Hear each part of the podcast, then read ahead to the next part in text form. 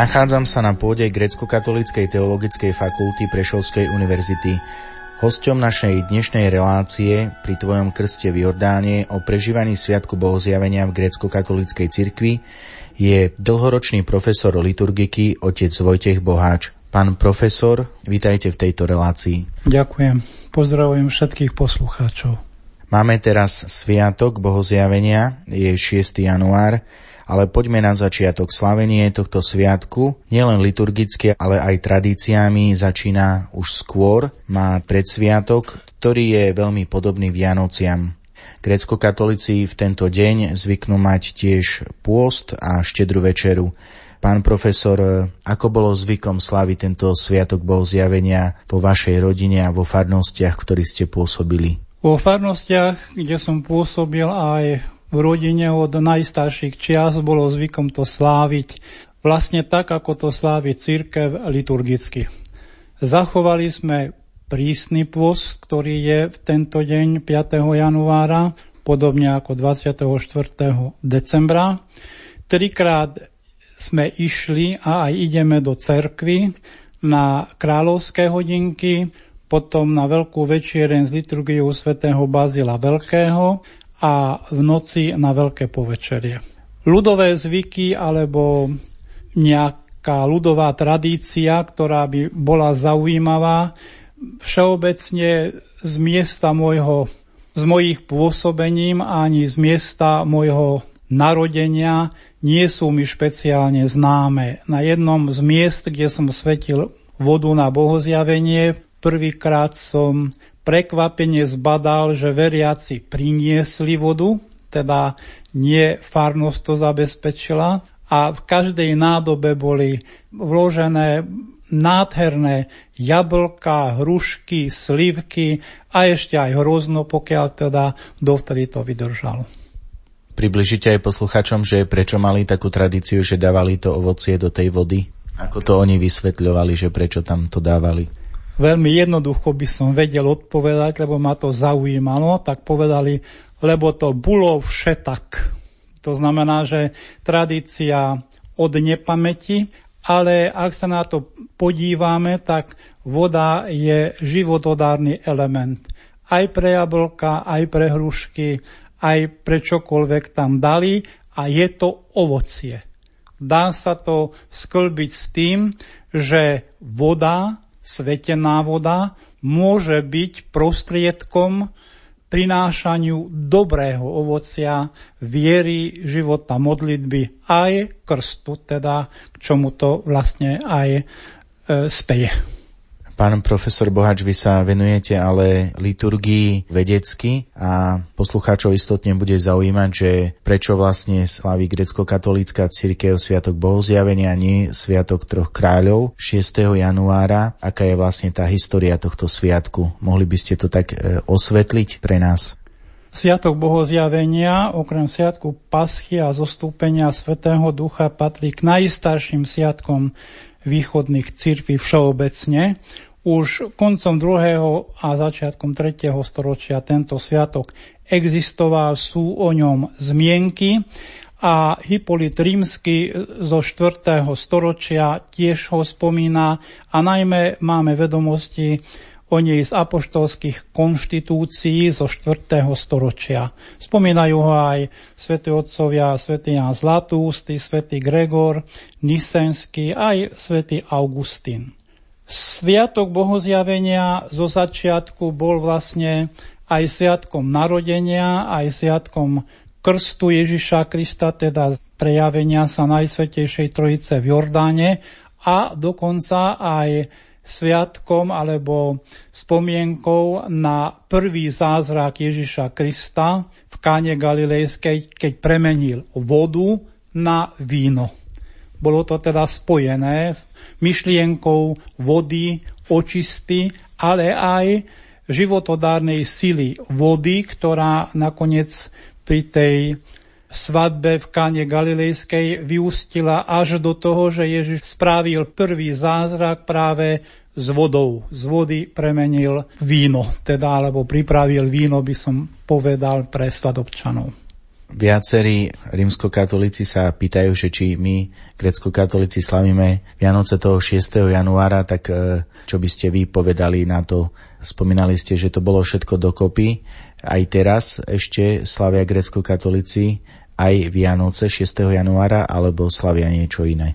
Nie, grecko-katolíci slavia len Ježišov krst alebo bohozjavenie pána v Jordáne. Sviatok narodenia pána sa dostal na západ asi okolo 4. storočia, keď sa usilovali o to, aby Sviatok Slnka v Ríme, pohánsky Sviatok Slnka, sa dostal do úzadia a dali tomu kresťanskú náplň. Tropár práve Vianoc hovorí o tom, že zažiali nám slnko spásy, teda Ježiš Kristus je tým slnkom, žiadne iné slnko pohánske a podobne.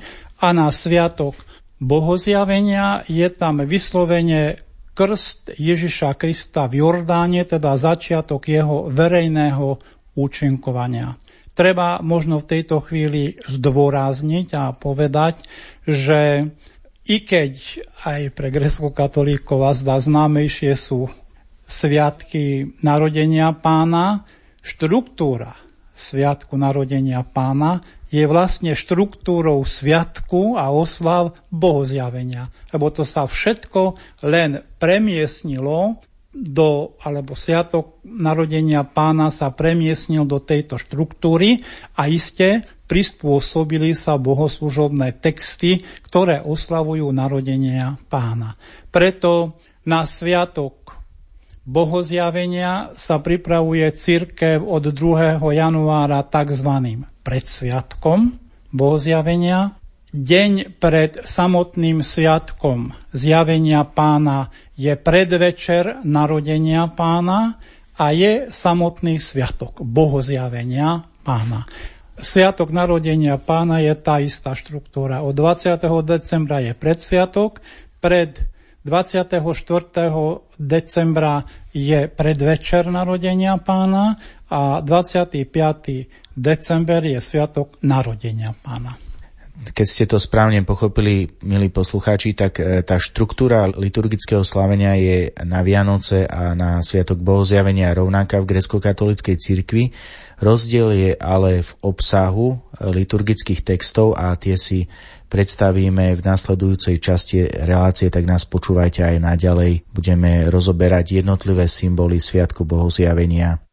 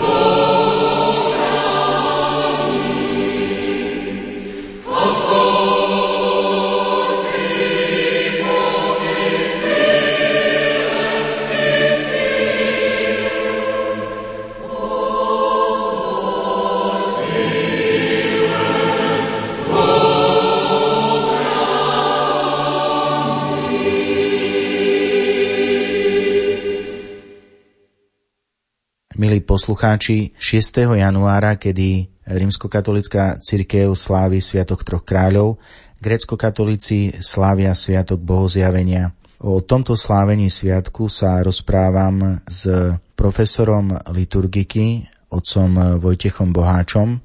V predchádzajúcom stupe relácie pri Tvojom krste v Jordáne sme si vysvetlili rozdiely medzi Vianocami a Sviatkom Bohozjavenia a teraz sa budeme venovať obsahu tohto sviatku. Pre grecko-katolickú cirkev je charakteristický oslavný hymnus, tropár, ktorý vlastne vždycky rozpráva o podstate sviatku, ktorý oslavujeme a vlastne tropár má aj predsviatok bohozjavenia, takisto aj predvečer bohozjavenia. Pán profesor Bohač, chcem sa vás opýtať, že vlastne čo je to ten tropár, aby sme to vysvetlili možno aj rímskokatolikom, aby to pochopili a čo je vlastne obsahom týchto oslavných hymnov, ktoré pripravujú na Sviatok Bohozjavenia.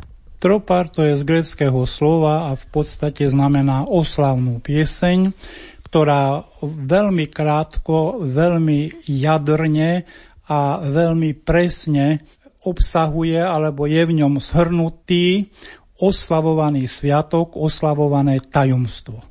A práve preto, že to tajomstvo je veľké a mystérion, tak Byzantský obrad na tieto veľké sviatky sa pripravuje pred sviatkom. Ten predsviatok otvára pre človeka, ktorý verí, možnosti, aby sa vnáral hĺbšie a hĺbšie do tajomstva Božieho. Aby sa vnáral hĺbšie a hĺbšie do udalostí, ktoré v starom zákone pripravovali Ježišov príchod a v novom zákone ako sa uskutočnil. Všetky tieto spevy a modlitby a tropáre alebo tropár vedú k tomu, že človek má byť a má prijať nový Boží obraz vo sviatosti krstu, ktorý teda Ježiš Kristus ustanovil pred svojim odchodom do neba. Tropár predsviatku zjavenia pána od 2. januára hovorí presne túto skutočnosť, keď hovorí, priprav sa Zabulon a okrášli sa Neftali, zastav sa rieka Jordáň a radostne príjmi vládcu. Radostne príjmi vládcu. Vesel sa Adam i ty, pramatka aj Eva. Neskrývajte sa ako v raji, lebo ten, čo vás našiel hriechom obnážených, zjavil sa, aby vás priodel prvotným rúchom posvedzujúcej milosti. Toto dostávame pri krste. Tak tento liturgický text už príprave na sviatok, teda cez tie 4 dni, cez ktoré sa to na liturgii spieva, prináša človeka alebo predstavuje človeka z oči v oči aj jeho krstu, ktorý on už prijal. Pán profesor, vysvetlili ste e, tropár predsviatku bohozjavenia. O čom rozpráva tento oslavný hymnus e, v predvečer Sviatku bohozjavenia 5. januára? Na 5. januára tropár hovorí o udalosti, keď Eliáš sa vzniesol k nebesiam a jeho žiak Elizeus ostal ešte tu na zemi a z Eliáša spadol plášť a Elizeus udrel na Jordán, cez ktorý prešiel suchou nohou. Zastavili sa vody a dno vyschlo. Mal pred sebou suchú cestu. To je predobraz krstu, hovorí tento tropár. A Kristus sa zjavil v Jordáne, to znamená prijal krst pokáňa, nie v našom zmysle krst, lebo Kristus nemal dedičný hriech, aby posvetil vody. Teda tento sviatok prehlbuje tiež tú myšlienku, keď prišiel Ježiš Kristus a izraelská zem ho prijala a izraelská zem bola miestom, kde pôsobil, aby naplnil otcovo poslanie. Teda je tu rieka Jordán, akoby predobraz tej udalosti, ktorá bude prechodom z hriechu do života. A je to vlastne už druhý predobraz, lebo prvý predobraz ten veľký a slávny, čo si spomíname na Pasku, sa udial vtedy, keď Židia vychádzali z Egypta. Aj spievame na Veľkú noc, veď od smrti k životu nás priviedol Kristus, náš Boh. Takisto, ako aj pri tejto udalosti inými slovami, ale to isté hovorí aj táto oslavná pieseň Tropár, predvečer zjavenia pána. Tak milí poslucháči, teraz sme si vysvetlili ten najdôležitejší hymnus v predvečer Sviatku Bohozjavenia. V nasledujúcej časti po pesničke si rozoberieme jednotlivé slávenia, ktoré sprevádzajú práve tento deň predvečer Sviatku Bohozjavenia, tak počúvajte nás aj naďalej.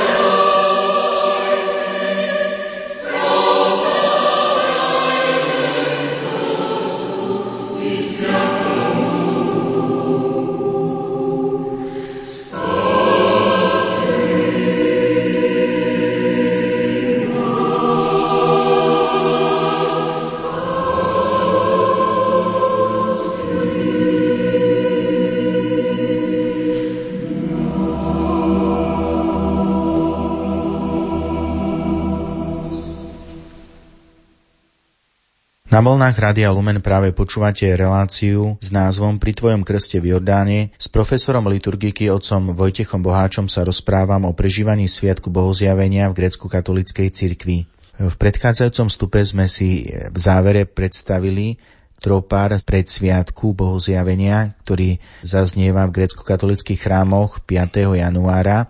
Pán profesor Boháč, aká je vlastne štruktúra týchto liturgických slávení v predvečer Sviatku Bohozjavenia?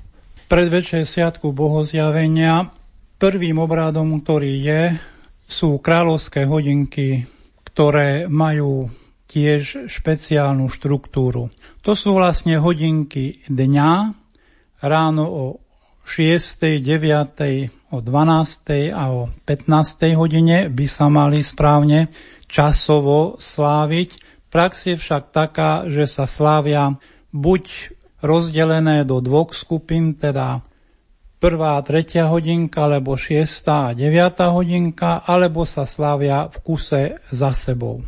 Tieto hodinky sú zaujímavé tým, že majú veršové slohy, teda vo svojej štruktúre, a majú čítania zo starého zákona, z listov apoštolov a zo svätého Evanília.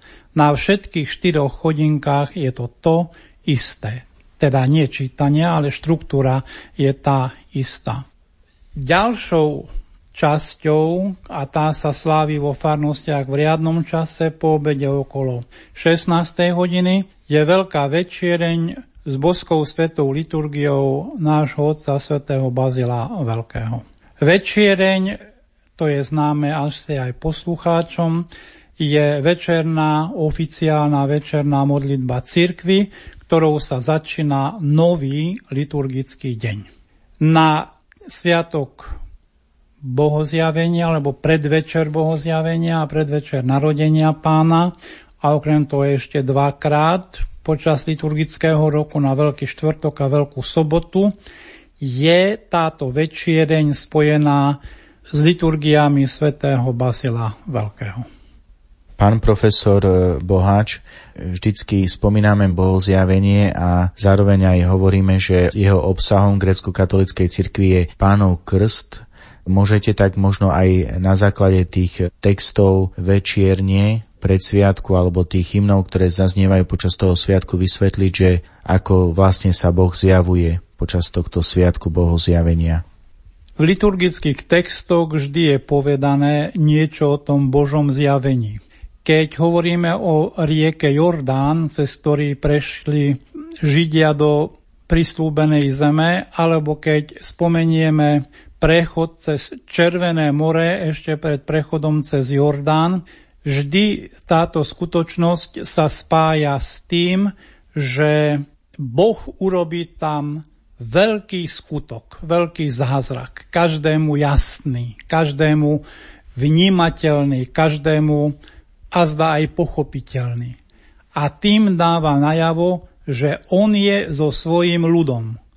Nielen, že sa zjaví a sa skrie, ale vždy je prítomný uprostred svojho vyvoleného ľudu. Či to bol oblak cez Červené more, či to bola archa, ktorú vniesli do Jordánu kňazi pred vstupom do Svetej Zemi a Jordán sa rozostúpil a prešli suchou nohou, či to boli iné skutočnosti, ktoré pripomínajú e, veľké Božie dielo. Možno treba spomenúť Námana sírskeho, ktorý prišiel e, k Židom, prišiel do Izraela a nechcel sa okúpať v Jordáne a nakoniec, keď to urobil, tak bol od svojho malomocenstva očistený. Myslel si, že každá voda, keď hovorí, že azda v mojej krajine nie je nejaká rieka, v ktorej sa môžem okúpať, musel som prísť do Izraela. Nebola. Lebo Boh v tejto chvíli, alebo v tej chvíli, keď by vošiel do vody vo svojej krajine, nekonal. Ale tu konal uprostred svojho ľudu. Tak tak je to jeho zjavenie pre Izraelcov, ale v duchovnom zmysle tak je to jeho zjavenie aj pre nás. Lebo vo všetkých svetých sviatostiach, alebo v mystériách, alebo v svetých tajomstvách Boh sa zjavuje pre človeka. Pán profesor Bohač, centrálnou časťou tejto večierne z liturgiou svätého Bazila Veľkého je veľký počet starozákonných čítaní. Mohli by ste vysvetliť dôvod, že prečo je tých čítaní toľko a tak e, v krátkosti povedať, že na čo odkazujú, čo nám chcú pripomenúť z minulosti. Pred spomínanými sviatkami, keď sa slávia sveté liturgie s liturgiou, svetá liturgia s večierňou, tak pripomína nám to jednu jedinú skutočnosť, že pred týmito sviatkami boli celonočné bdenia. A pri celonočných bdeniach okrem žálmov a modlitieb sa čítalo sväté písmo. To znamená, že skutočne veriaci boli hore celú noc, počúvali čítanie zo svätého písma a spievali žálmy a nejaké iné hymny, počúvali modlitby a týmto spôsobom, že boli bdelí, sa pripravovali vlastne na prežívanie tohoto sviatku. Môžeme spomenúť celonočné bdenie Ježiša Krista v Gecemanskej záhrade. Súvisí to s našim vykúpením tesne pred veľkou udalosťou jeho smrti a zmrtvých stania a preto aj pred slávnosťou skriesenia, pred paschálnou nedelou je vlastne podobné bdenie alebo podobná štruktúra večierne s liturgiou, kde je ešte viac čítaní, než je na bohozjavenie. Na bohozjavenie na večierni je 13 čítaní zo starého zákona a na Veľkú sobotu je 15 čítaní zo Starého zákona. K týmto čítaniam pri Sviatku Bohozjavenia treba vyzdvihnúť azda to prvé čítanie z knihy Genesis, že Boh stvoril svet. Na počiatku Boh stvoril svet. A táto myšlienka stvorenia je vlastne vnímateľná aj pri Sviatku Bohozjavenia, keď Boh koná, porovnať sa to asi nedá, ale také úžasné a veľké dielo v duchovnom zmysle, ako bolo stvorenie sveta. A táto myšlienka stvorenia sveta sa dostáva do súvislosti aj s tým, že čítame v starozákonnom čítaní, že a duch Boží sa znášal nad vodami, keď bola tam ešte tohu vabohu, teda neporiadok a ten istý duch Boží sa znáša nad človekom od chvíle, keď je ponorený do vody pri Svetom krste. Aj nad ním sa začne vznášať duch Boží. To je to zjavenie sa Boha pre človeka, a pri krste je to mimoriadne výrazné. A práve Ježišov krst v Jordáne, aj tie starozákonné čítanie, ktoré církev nám dáva ako predobrazy, aby sme vnímali, že starý zákon a nový zákon má súvis, že v novom zákone sa starý zákon vlastne naplňuje a dostáva úplnosť, keď v tropári potom na záver spievame a ešte na iných miestach, predtým veľakrát pri Tvojom krste v Jordáne, o Pane, zjavila sa trojica, ktorej sa máme klaňať. A duch Boží, áno, samozrejme, v podobe holubice potvrdil pravdivosť týchto slov, že Ježiš Kristus je otcovým synom, keď pri Jordáne prijal krst pokania od Jána.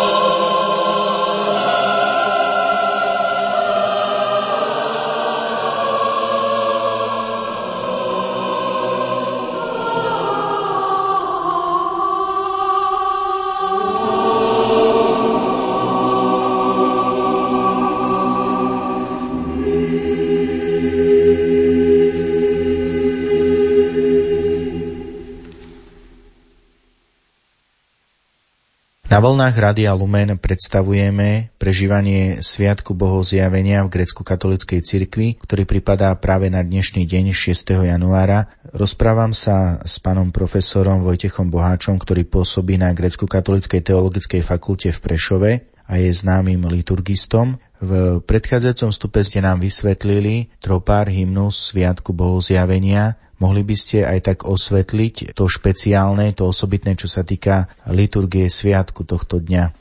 ako sme už hovorili, že ústrednou myšlienkou, alebo je to pamiatka na Ježišovo pokrstenie v Jordáne, ale zároveň je to aj deň, keď v cirkvi, keď sa začali do cirkvi hlásiť mnohopočetní ľudia a pripravovali sa na krst a po absolvovaní katechumenátu boli pokrstení. Všetko sa to fyzicky nestíhalo na veľkonočnú vigíliu. Preto krst sa konal aj v iné dni. Jedným z týchto sviatočných dní bol aj práve sviatok Bohozjavenia pána. Však to má úžasný súvis Ježišov krst a krst osobne každého človeka. A táto zvláštnosť tento deň sa vyjadruje tým, že liturgia má menlivú časť, ktorá sa tento deň spieva, ktorí ste v Krista pokrstení, v Krista ste sa obliekli. Jednoducho je to veľmi jasne povedaná tá základná pravda o krste, že človek z moci hriechu, z moci zla prechádza do oblečenia dobra, svetla a spásy ako vykupiteľského diela Ježiša Krista. Preto tento sviatok ináč sa volá aj prosvištenie, osvetlenie alebo prebudenie sa do svetla, áno, keď človek sa dostáva do prostredia, kde vníma všetky súvislosti, alebo aspoň by mal vnímať všetky súvislosti správne. Aj duchovného života, aj zásady viery. Preto má tento sviatok bohozjavenia každý rok nie iba akýsi charakter pamiatku, zvyky alebo charakter zvykový alebo mnohokrát charakter len ľudových zvykov, ale má pre každú osobu, pokrstenú osobu, ten podstatný rozmer, že si môže prehlbiť svoj vzťah ku krstu a k prejave a k ovociu tohto krstu, ktorým sú naše skutky, náš život, naše zmýšľanie, naše vzťahy. Tou centrálnou časťou Sviatku Bohozjavenia, podobne ako aj e, Sviatku troch kráľov v rímskokatolickej cirkvi, je svetenie vody. U nás sa nazýva Veľké jordánske svetenie vody. Pán profesor, mohli by ste vysvetliť, že prečo vlastne sa nazýva takto a vlastne čo je charakteristické na tom svetení? Svetenie vody na prvom mieste pripomína pre nás krst. Svetenie vody má svoj historický vývin a je zaujímavé, že ako sa svetenie vody praktizuje povedzme aj v súčasnosti. Všetky úkony, ktoré sú pre človeka pri krste zrejmé a jasné, keď svetí sa aj pri krste voda, dáva sa pre človeka sviečka, vyháňa sa dýchaním zlý duch. Aj na túto jordánskú vodu kňaz dýcha, kňaz žehná vodu svojou rukou v podobe kríža a kňaz žehná túto vodu aj tým, že vo vode na pamiatku teda Ježišovho krstu vnára trikrát sviečku, alebo tri sviečky, trojica sa volá. Charakteristicky táto svieca, čo symbolicky pripomína teda oslávovanú osobu pre Svetej Trojice práve v tento deň.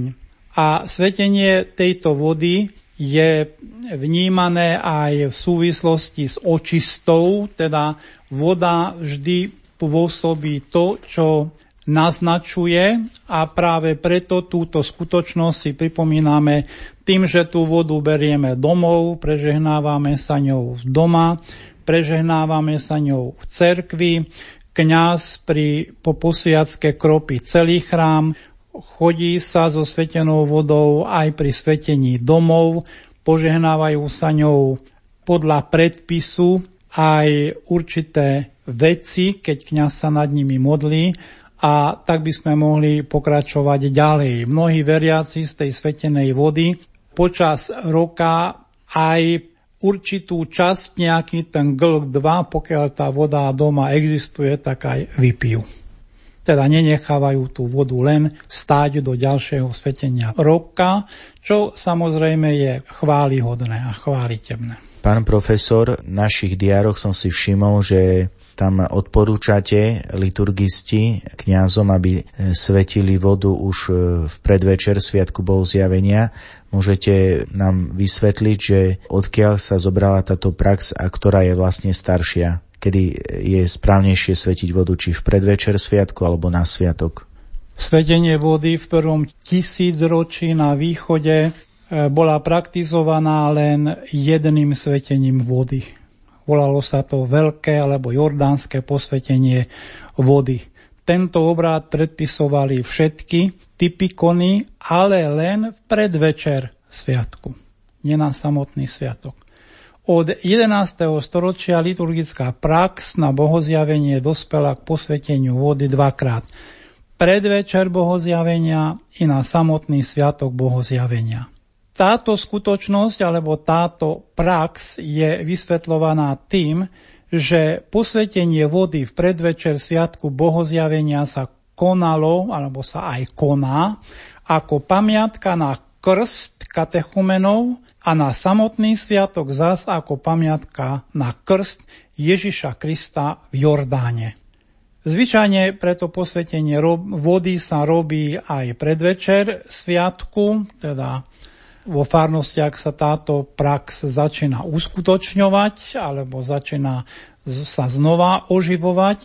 A kde je táto prax takto už založená, tak na odlíšenie týchto dvoch vecí sa robí tak, že predvečer sviatku sa voda svetí v predsieni chrámu a na samotný sviatok, kde je to možné, tak na rieke alebo na nejakom potoku ak by sme chceli povedať aj e, v súvislosti s očistou prírody alebo s ekológiou, no tak veriaci kresťan má veľkú dôveru a veľkú vieru, že to svetenie prináša so sebou aj nejaké to očistenie alebo ochranu pred tým, čo znečisťujú rieky, vody a potoky.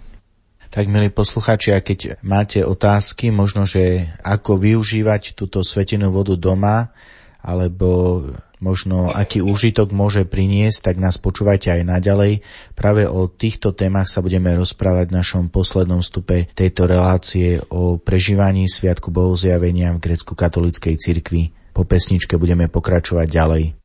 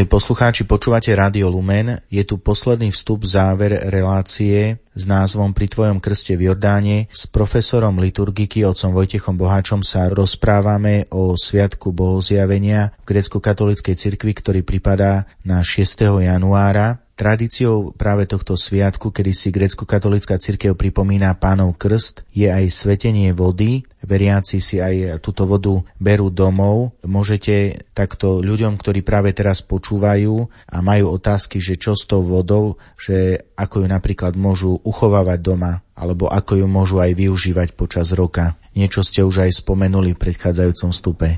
Áno, tak voda by sa nemala uchovať až do ďalšieho roku.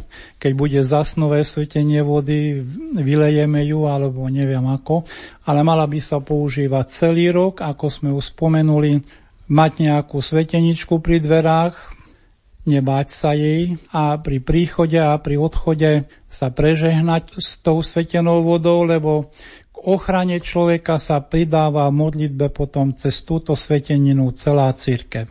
Pripomína nám krst a pripomína nám do dňa, že ako sa máme vonku nejak prejavovať. Pripomína nám, že človek vo svojom živote môže výjsť z domu, ale nevie, čo ho stretne na ceste, kdekoľvek teda bude, či blízko alebo ďaleko. A pripomína tú myšlienku na väčnosť, keď som pokrstený a kráčam cestou väčnosti do spoločenstva s Najsvetejšou Trojicou v oslávení v nebi.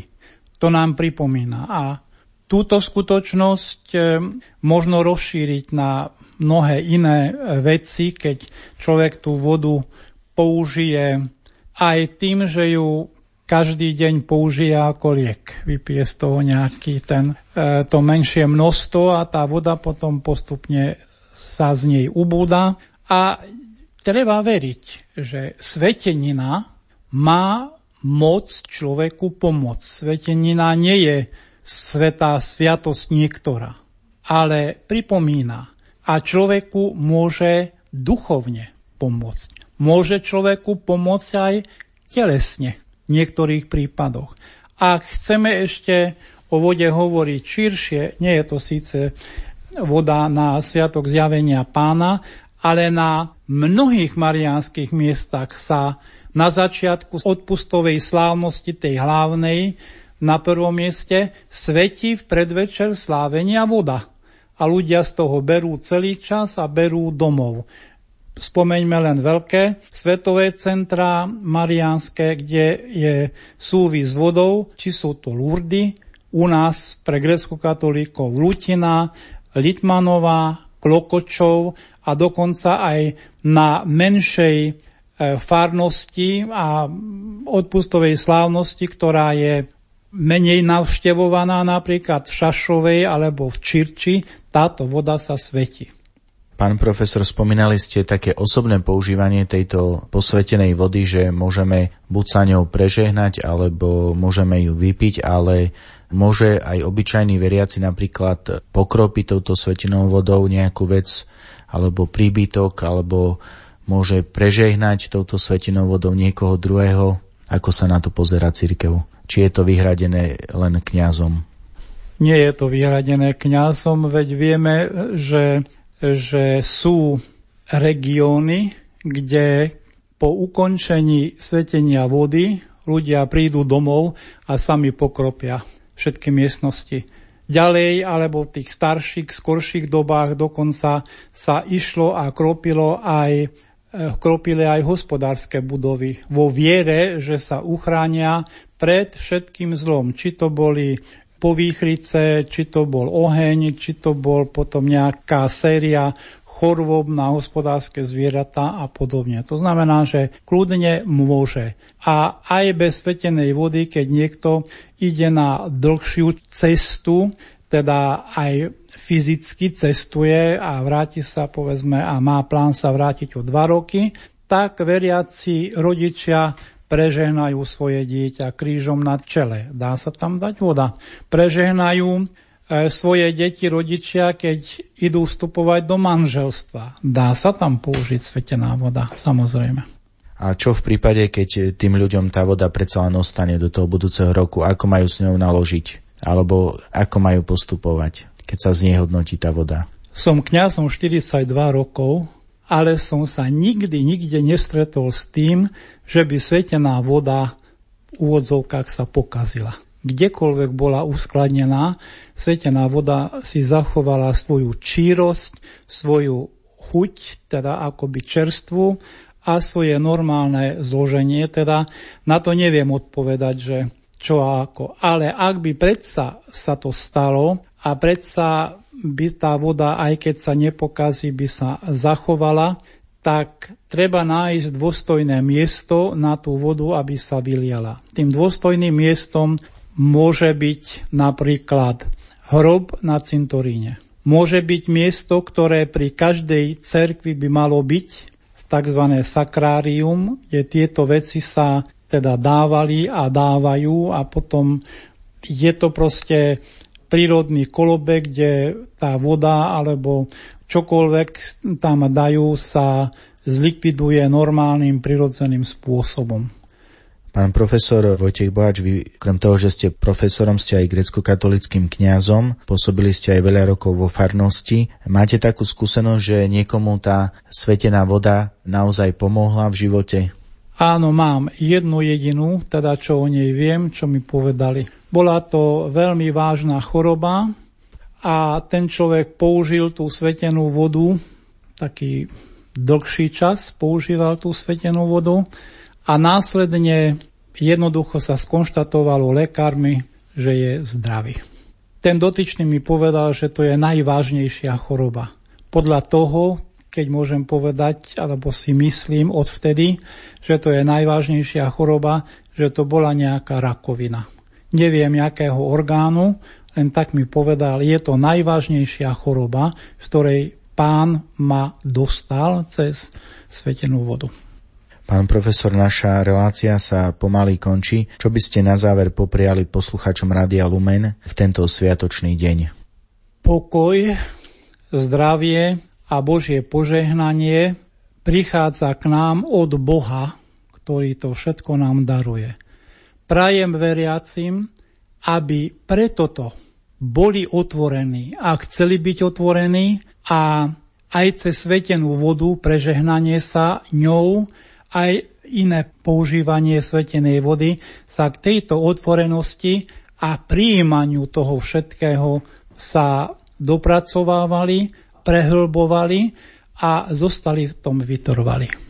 Pán profesor, ďakujem vám, že ste si našli čas a že ste sa s poslucháčmi Rádia Lumen podelili o vaše poznatky ohľadom prežívania Sviatku Bohozjavenia v grecko-katolíckej cirkvi.